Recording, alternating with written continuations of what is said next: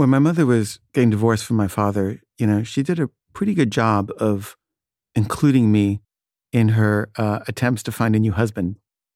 And, you know, she would tell me all the guys she was interested in and ask me what my opinion was. And often I would do it based on their musical taste. And she would say, There's this guy thinking of dating. Uh, he likes, you know, this band.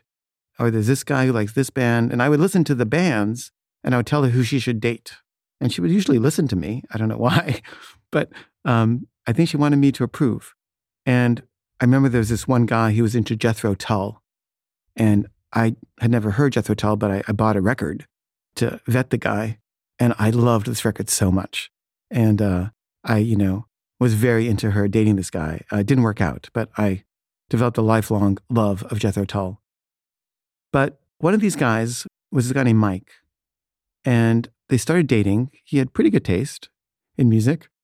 And he was really nice. And he was nice to me. Like he tried to he tried to befriend me. And he like brought over a pool table and taught me how to play pool. And he had a motorcycle and he would, you know, give me rides on his motorcycle.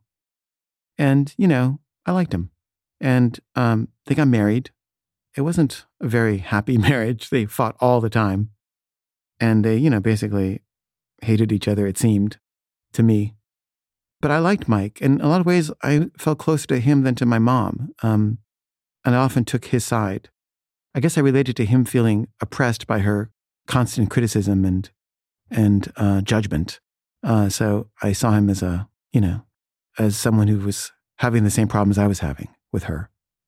But my mother would tell me things about Mike that, you know, I assume were true. I, I don't know, but she would say that he would put me down a lot when uh, I wasn't there and say things about me that weren't true.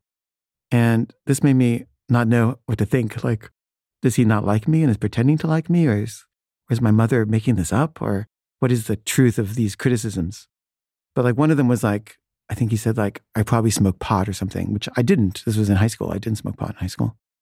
But other things too. And I think maybe she would sort of use me against him to say like stuff like, I don't know, like maybe like I was smarter than him or something um, because I, you know, went to a good college and he didn't.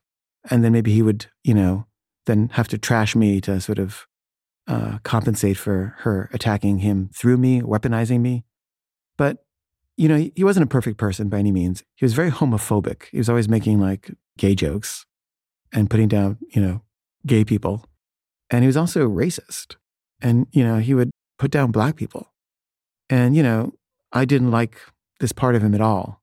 But um, at one point, he started seeing another woman. Uh, he started uh, cheating on my mom.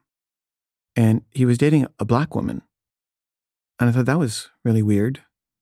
And once, you know, I would sometimes like go through uh, my parents' drawers looking for like porn when I was in high school. And I, I, was looking, I think, through one of his drawers once, and I found like this gay porn. And there was like ads for like gay sex, and there was some that were like circled. And I was like, what? Is he gay? And I never asked him about it. And I never, you know, mentioned it. And there were never any other instances that would make me think that. But I was like, why is there gay porn in his drawer? And why are there ads that are circled?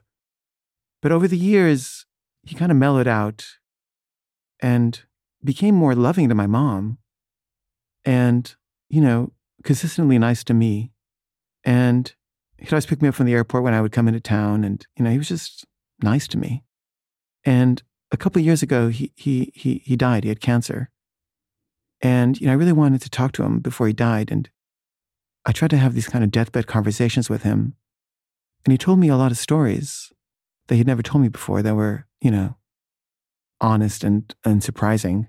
But I didn't have the courage to ask him about those two things that I didn't know how to process. And uh, I really wanted to be there when he died, but I wasn't.